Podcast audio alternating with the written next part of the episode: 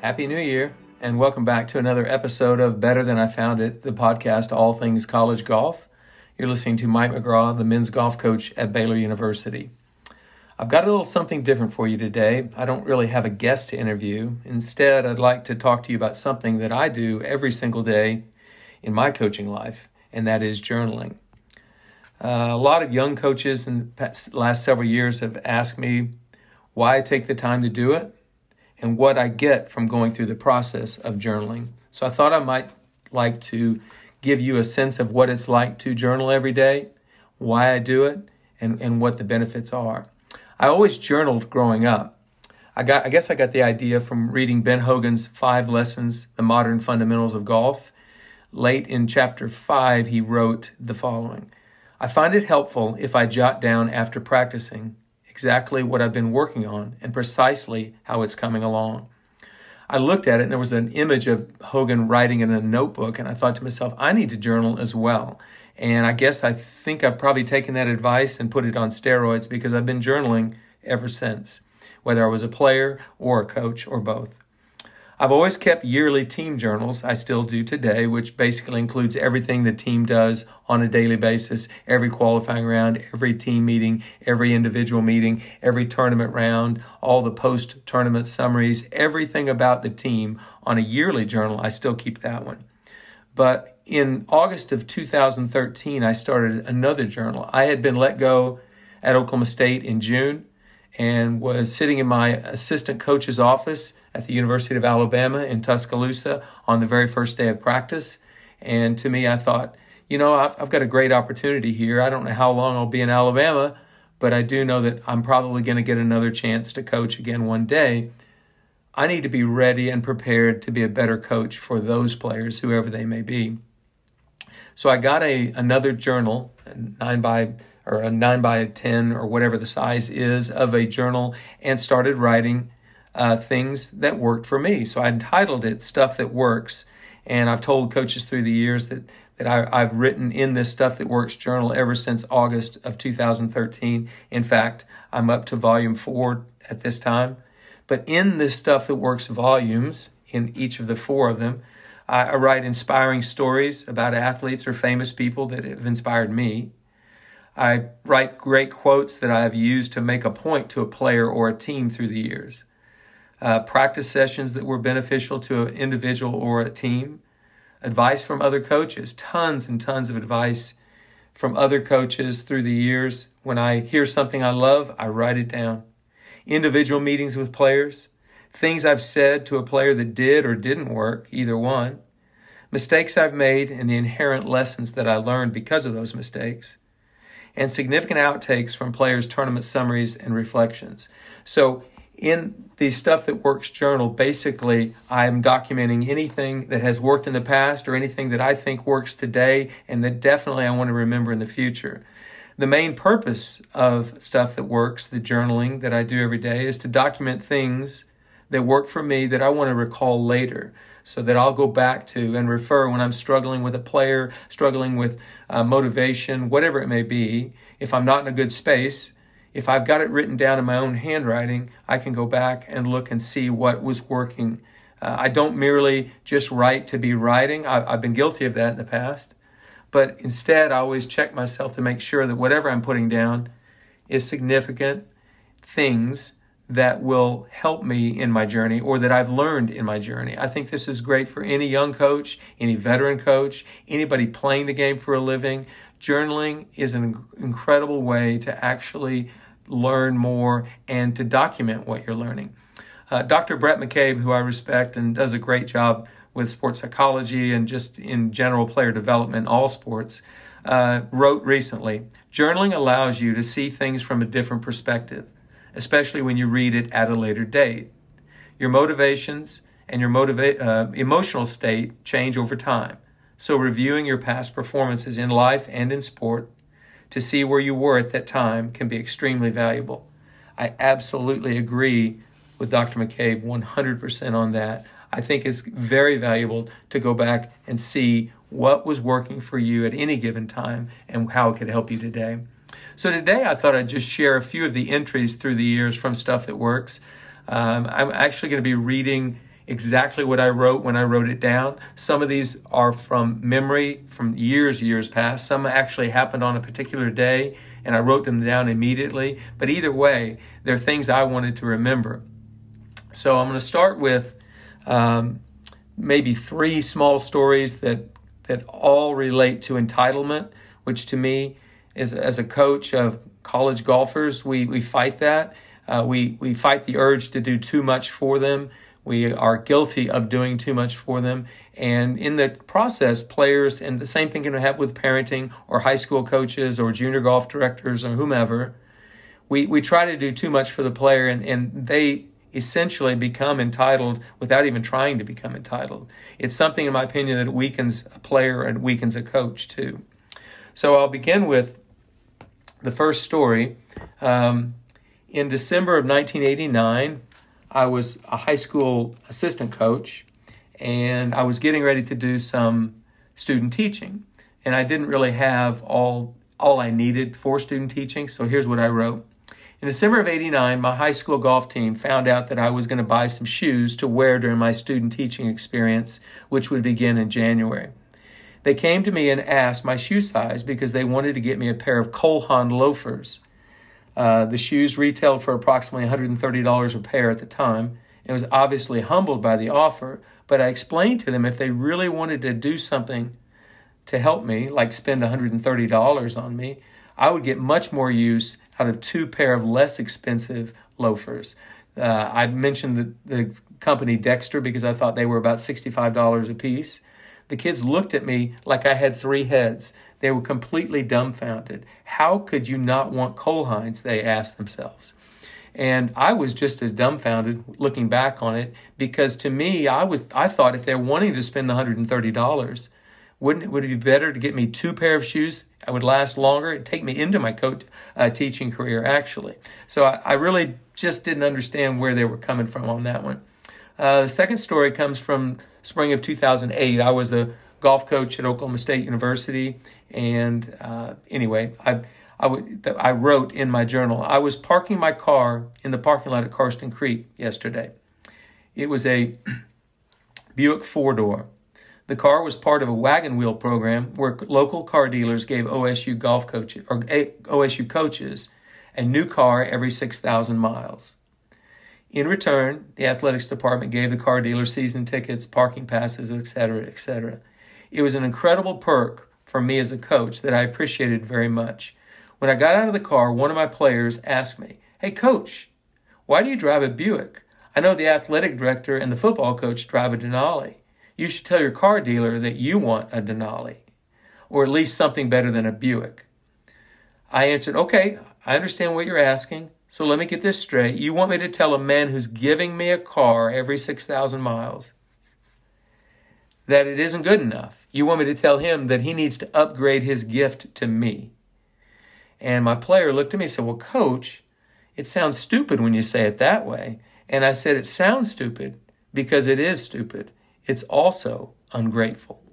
Uh, he just looked at me again, dumbfounded, like, How could you not possibly want a Denali or a better vehicle? And I thought to myself, Well, I, I guess it would be great to have. But on the other hand, I uh, would be very ungrateful to, to look a car dealer in the eye and tell him that. Along those same lines, um, in the fall of 2012, I, I, had a player on the team named Sean Einhaus. Um, his family uh, was from both Germany and Nepal, and Sean had become a good friend of Martin Kaymer, who was also a German player. So I wrote in my journal, um, in I, I actually wrote this one like when I first started writing in my journals. In the fall of 2012, Sean Einhaus invited Martin Kaymer to spend the week before the Ryder Cup at Karsten Creek. The Ryder Cup would be played in Chicago that year. Each day, while the kids were in class, Martin would go to Karsten Creek, work out, shower, and then practice until lunch. He then played and practiced with my players, especially Sean, all in the afternoons. I had asked Sean if he would like for Martin to come to our house for dinner before he left for Chicago. He did, and Martin spent the last night in Stillwater at our house. My wife Pam cooked an amazing dinner, and we all sat around the table visiting afterward. He talked about his excitement of playing in his second Ryder Cup, and then finally I asked him, Martin, You've been here for several days. I need to know what you think of my team. And he looked at me kind of with a puzzled look on his face. He got sort of an uncomfortable look also, and then turned to Sean and shook his head. I told him it was okay, that all I wanted was his honest opinion. He looked at Sean again. He said, Well, Sean, should I really tell him? And Sean shook his head. Yes, go ahead, coach. Or go ahead, Martin, tell coach. He said, I think, you, and this is quoting Martin, I think your kids don't appreciate all you have done for them. These facilities are so amazing, and they just take them for granted. This would be a fantastic place for any professional to work on their golf. I don't have anything like this available to me, and I've won a major championship. If I did, I would certainly appreciate it, be thankful for it, and use it to my advantage. These kids on your team are too cocky, and they don't show enough respect. That may sound harsh, but I believe it's the truth. Stunned, I sat there and I told him, Well, Martin, you're right. And I felt the same way about a lot of it, of the players that I've been recruiting through the years. And then asked him about why he thinks that he has this perspective, which I thought was very impressive and very mature for a kid 27 years of age. And he said the following My parents taught my brother and I some pretty simple things when we were very young love, honesty, discipline, and respect. And that's all you really need to be happy and successful in this life. And I've always tried to live my life that way. Martin's very mature perspective and his incredible respect shows to, to everyone around him and made me a huge fan of his, I must admit. So I wrote that right after, uh, well, about a year after Martin had, had had dinner at our house. And I thought to myself, you know, I want to remember that. I, I want to use that story with a player sometime in the year, through the years when I've got a player who's being entitled or expecting too much or, or not pulling his own weight, that type of thing. Um, another story from a different, uh, a different uh, stuff that works journal is when I was a high school golf coach at Edmond North High School in Edmond, Oklahoma. Uh, we had one of the best high school golf teams in the state every year. We were really good. My kids probably got a little full of themselves. Uh, unfortunately, I guess that's probably just part of the territory when you have a dominant program. But when I was a coach at Edmond North High School, I wrote the following. When I was coach at Edmond North, we had a very prominent student athlete on campus. Her name was Shannon Miller. Before her career was over, she would become the most decorated female gymnast in American history. Something uh, that she showed up ev- literally in two consecutive Olympic Games, several world championships in a row. She was one of the most amazing gymnasts in the history of the United States. One day it occurred to me that I should really take advantage of this incredible resource. If she would consider speaking to my golf team, I asked her one day and she accepted. She said she would do it. At a team meeting that afternoon, I announced we would be having a, a guest speaker, Shannon Miller, the next day for practice. One of my players raised his hand and asked, Why, Coach McGraw? What can she possibly teach me about golf? I shot back, She won't be able to teach you anything about golf but she can darn well tell you a thing or two about excellence, about sacrifice, about setting goals, and about being the best you can be in her particular sport. In her case, being the best in the world. You want to learn that or not? And so the player didn't have much to say to me then, but it reminded me that we literally need to be looking out at all different genres, all different professions, every endeavor to find people that are successful and that are the best at what they do. And I wrote this story down because I wanted to never forget the fact that one of my high school players who would not even go on to play Division 1 golf couldn't didn't think he could learn anything from the best gymnast at the time, the best gymnast in the world. Uh, again, I've used the term dumbfounded a couple of times, but that one really shocked me there. Um, now, a story about an act, a random act of kindness. Um, when I grew up, uh, I was the son of a golf professional. My dad was the professional at the Ponca City Country Club all my years growing up in Ponca City, Oklahoma. Uh, so I had opportunities to interact with all of the members out there on a daily basis, whether it was playing golf with them or cleaning their golf clubs, washing their golf carts, picking up their range balls, whatever it was doing uh, at the golf course, I was doing it for sure. Um, so this was a random act of kindness that I've never forgotten and I've really never told anybody about until this time. So here's what I wrote in my journal. After graduating from college in May of 1982, I made the decision to turn pro after the Trans Miss. My first event as a pro was the Kansas Open, where I made $283. A week or so later, I was filling out my entry for the PGA Tour qualifying when I suddenly realized I didn't have the $2,000 for the entry fee. I thought about people who might be able to help me with the money, and it occurred to me that there were dozens of members at the Ponca City Country Club whom I dealt with on a daily basis for over 10 years. They all saw my sacrifices that I had made and how hard I worked, and one such member that came to mind was a pharmacist in Ponca City named Julie Berman. So I rang him up and asked him if I could meet with him. I drove from Edmond to Ponca City the next day and told him of my dream to play the PGA Tour, but also about my dilemma about not having the money to pay for the entry fee for the tour qualifying. Without hesitation, he told me he would do it, and he wrote me a check on the spot for $2,000. I asked him about a payment plan, and he said, Let's make it a 10 year balloon note. Pay me back whenever you can during that time. Is that okay, Mike? We shook hands, and I drove back to Edmond and with $2,000 to pay the entry fee. For the record, I missed that tour school that fall, and for the next three years, I played mini tours, state opens, and pro ams, while also logging time at Kickingbird Golf Course as an assistant pro. I gave lessons, rang up green fees, cleaned the grill in the restaurant, swept the carpet, picked up range balls, and parked carts, just anything to make a buck. I would mix in practice and play whenever I could, and would go out on trips to play mini tour events when I had saved enough money. The problem was I usually came home with empty pockets. All the while, in the back of my mind, was the fact that I would one day pay Julie Berman back the money he had once lent me. Once my playing days were officially over, and I decided that my full time passion was coaching, I began saving every penny I could.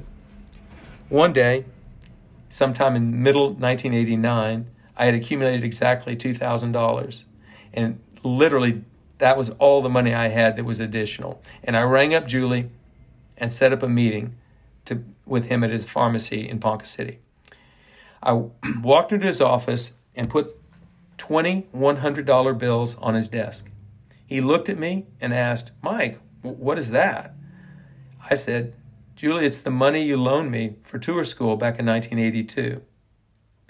He looked at the money, he looked at me, smiled, and said, Keep it, Mike. Just knowing you'd pay me back is payment enough. That was an incredible gesture by Julie Berman. I've never forgotten it. He was a wonderful, wonderful guy, great guy to be around, but just that act of kindness reminded me, and I, I wrote it down because it was like, I want to remember you can do random act of, acts of kindness just out of nowhere, and they mean so, so much. I've never forgotten Julie Berman and what that meant to me. The next story I call Can't Judge a Book by Its Cover. And this is when Boone met Rickie. So, uh, T. Boone Pickens was a great benefactor of Oklahoma State athletics and the university. And obviously, Rickie Fowler was a player that I had recruited from Southern California to come to Stillwater to play college golf. So um, I wrote this story down uh, years later, obviously, but it was a story I wanted to remember because um, I, I just think it's you can't judge the book by the cover so often. And this is what maybe I learned a lesson about Boone as well. Here's how the story goes. Rickie Fowler transitioned in college as one, the number one amateur in the world, something only a couple of players had accomplished before. He went 3 1 0, leading the U.S. Walker Cup team to victory at Royal County Down in September in Northern Ireland. His first college event, the preview, he shot uh, 69 73 73 to finish fourth. He followed that by winning the Olympia Fields Fighting Illini Collegiate with a second round 63 tying a course record. So to say he'd gotten off to a fast start in college would be an understatement. Anyway, back in Stillwater, the OSU golf hype machine was in full swing, touting Rickie as the next great cowboy. T. Boone Pickens was already an iconic OSU cowboy, having graduated from Oklahoma A&M in 1951, later creating Mesa Petroleum and becoming one of the most successful independent oil men in the history of the United States.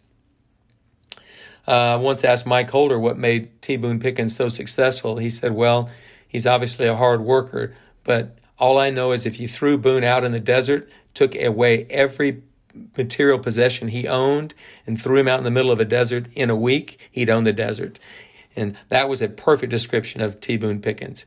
Adding further to his OSU legend, Mr. Pickens had given hundreds of millions of dollars to Oklahoma State in an effort to transform his university. His impact on Oklahoma State and his legacy there was secure. Since it was very early in Rickie's freshman year, the two had never met. And one weekend that fall, we were in Stillwater. OSU had a home football game. And as was his custom in those days, Mr. Pickens flew to Stillwater on Friday afternoon, moved into his room in the Boone Pickens Lodge at Karsten Creek, and he would have dinner that night in the clubhouse. As I was leaving Karsten, I saw Mr. Pickens walking into the clubhouse, so I went out of my way to say hello. Hello, Mr. Pickens. We're going to win that game tomorrow. He shot back, Never mind that. Let's talk about this new hotshot freshman you have on the team.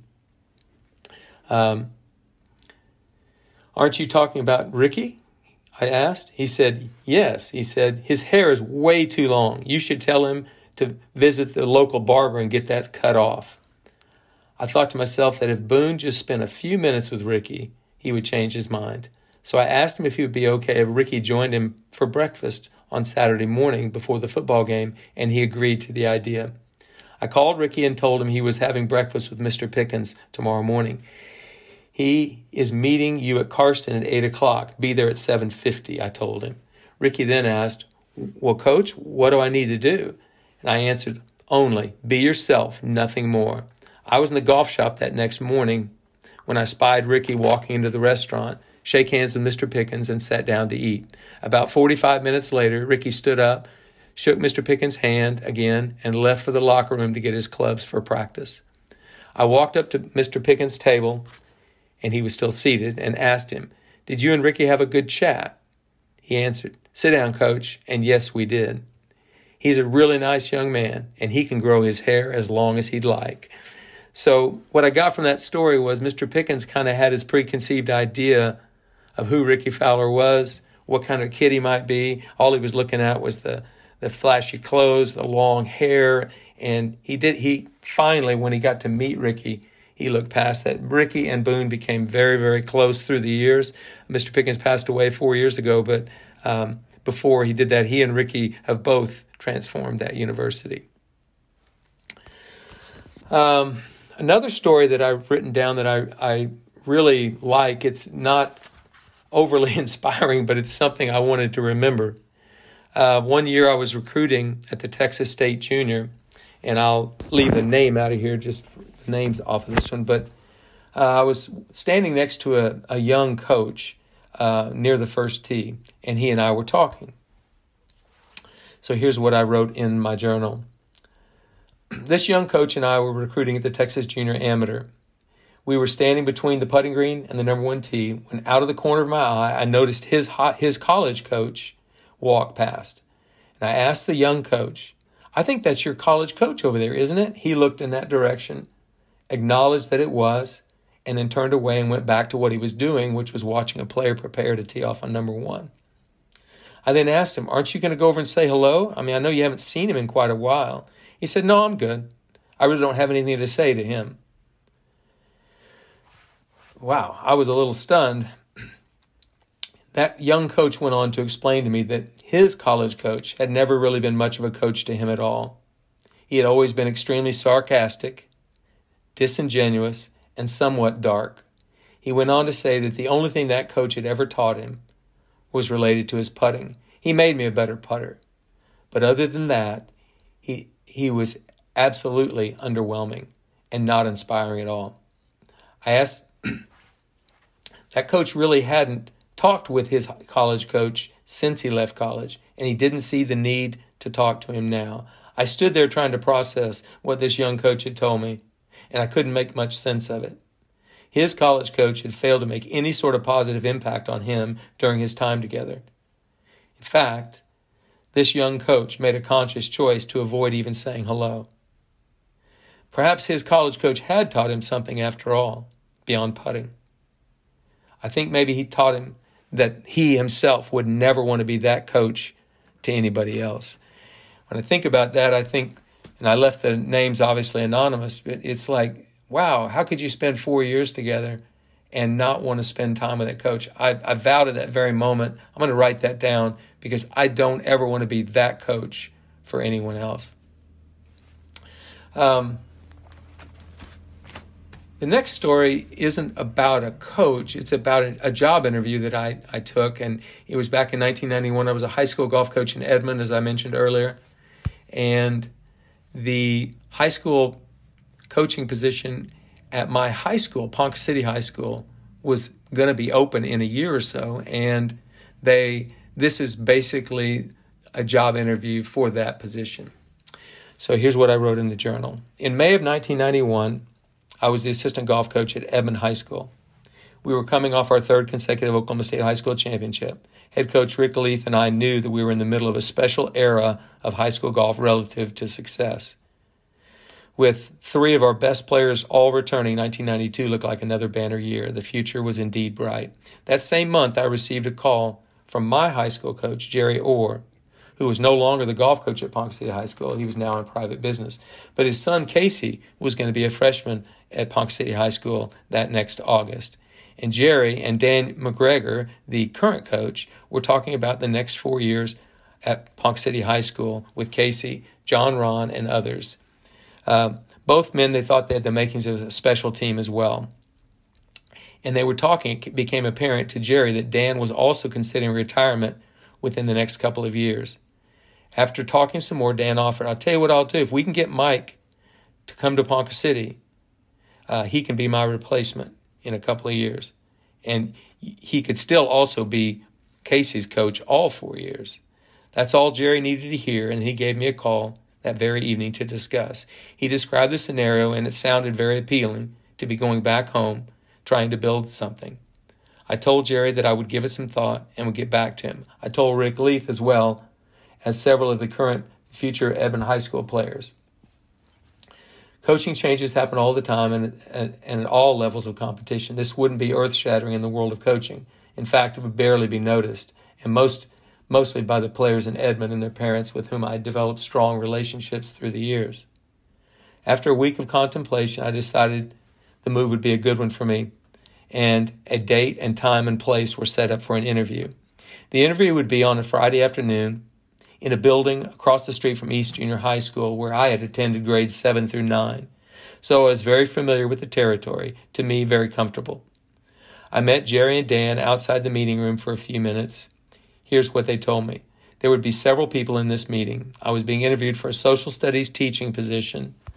So the principal at the school where I would be teaching would be running the meeting. Also, there would be an athletic director, a parent, a school counselor, among others in the meeting.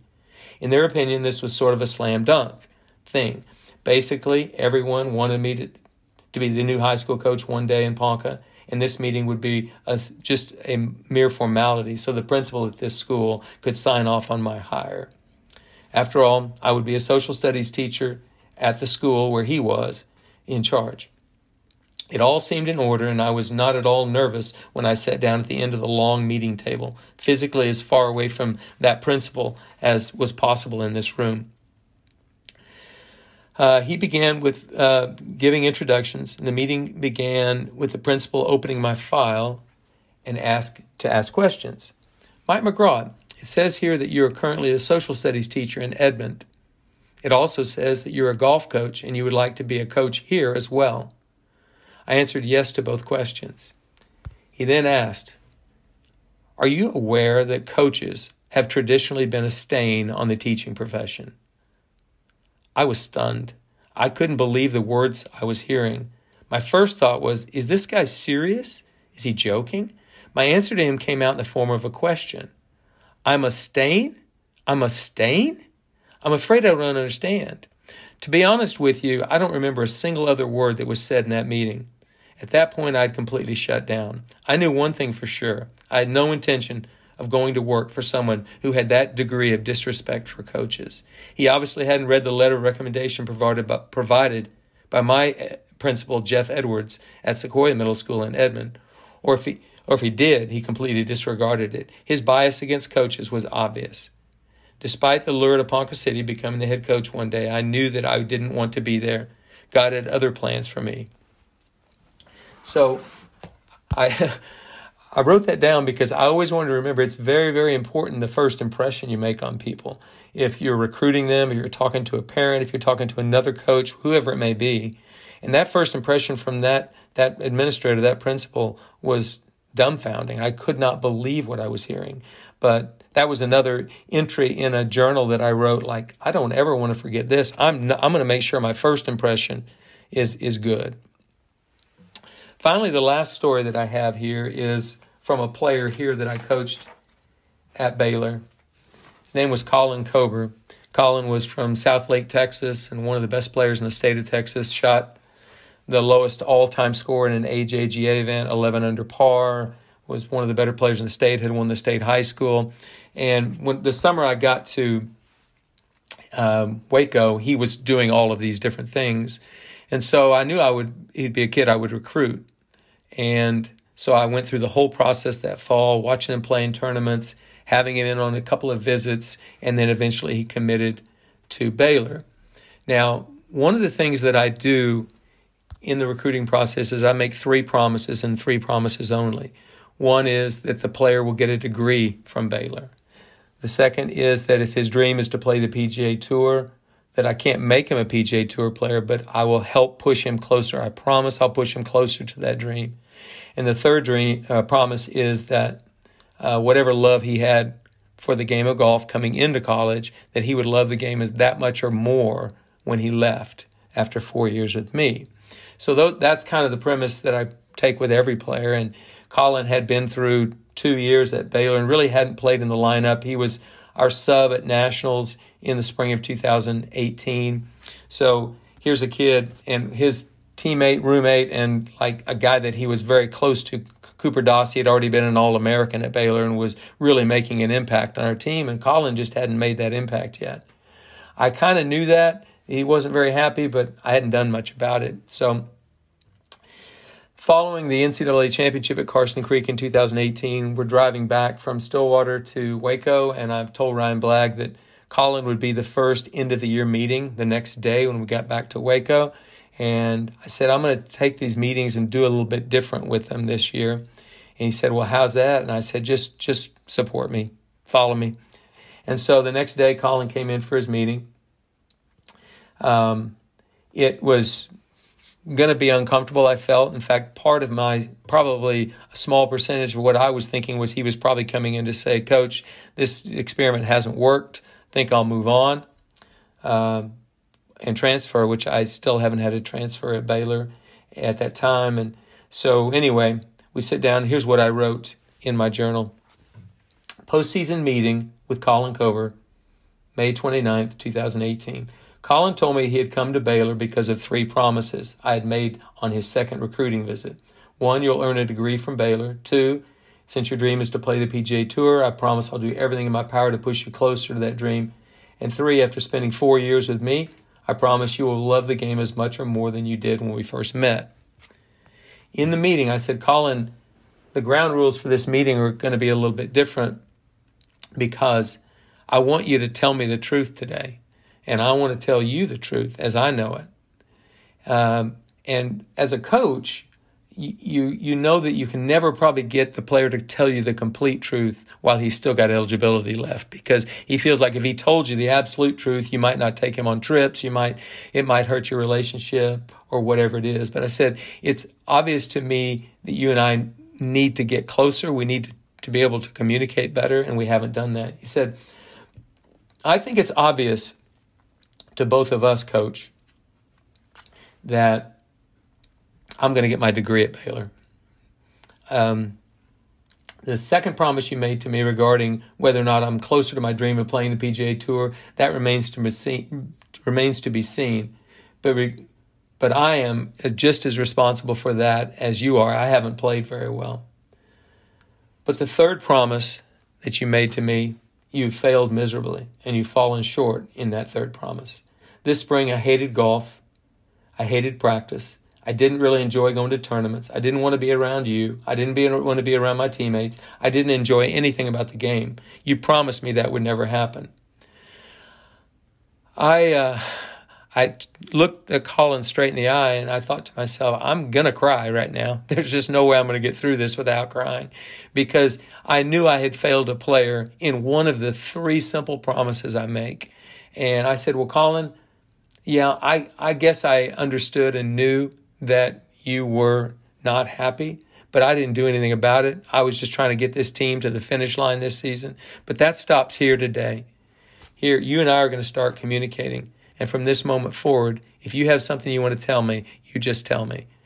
Um, anyway, that's the entrance entry into the journal that I made that day because to me it was it was crushing that I knew I had let a player down and hadn't done anything about it, even though I knew I was letting him down.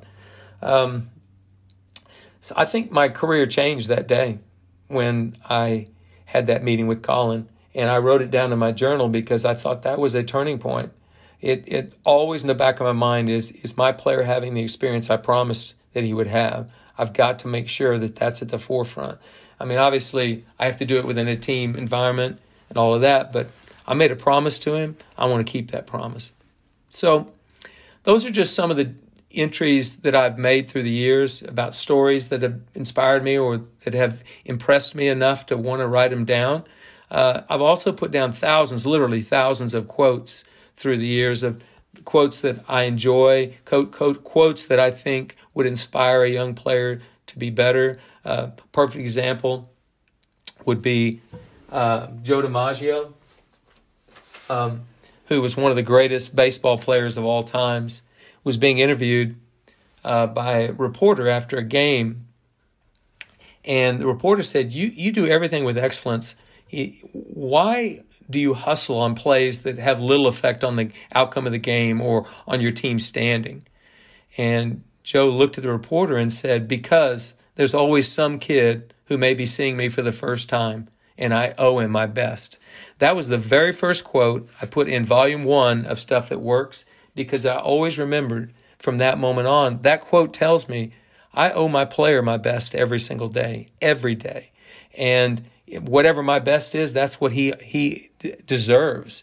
You know, that's what it. When we talked about it in recruiting, I told him I would do that, and so I wrote that down as the very first quote. I've put literally thousands of quotes in these four journals that mean a lot to me. And whenever I'm struggling with a player, whenever I'm having an issue with a player, I, I go in the journals and I try to find a quote that would re, that would um, sort of makes sense to go with the struggle that he's having or that I'm having with him or whatever it is. Sometimes I just give a quote to the team to hopefully inspire them to have a better day at practice, maybe a, a great weekend, whatever it may be. So the journals that I have here, the four Stuff That Works journals, also have a lot of quotes in there. So that's kind of in general what you're going to see from me. I would remind you finally at the end, these last notes would be um, I do handwrite my notes. And a lot of people say, well, wouldn't it be better if you put them in a computer to have them saved digitally? And that's probably true. But when I read in my own handwriting, thoughts, the feelings, the attitudes, the emotions, everything I was thinking and feeling when I wrote that particular note or story comes leaping back to the forefront of my mind when it's in my own handwriting. Um, you know, a lot of people say, well, Mike, you've got a great memory. You'll just remember all this. That's not true. Uh, you think you're going to remember everything about a situation or some story or something that, that you uh, want to remember, but you don't. You forget a lot. You'd be shocked at how much you forget. Documenting it and writing it down assures you that you'll be able to go back and use it later when you need it again, as I said earlier, I don't want to go just go through the motions. I want to write things that will inspire me, benefit me, and benefit my players going forward. So I'm not just writing to be writing. Journaling has been a great, great, great experience for me. I think it makes me a better coach. I think it makes me a more insightful more reflective coach. I think more about what I'm doing on a daily basis. I think it would help any of you. So I want to thank you again for joining me today, and I hope you too will benefit from documenting stuff that works in your journey.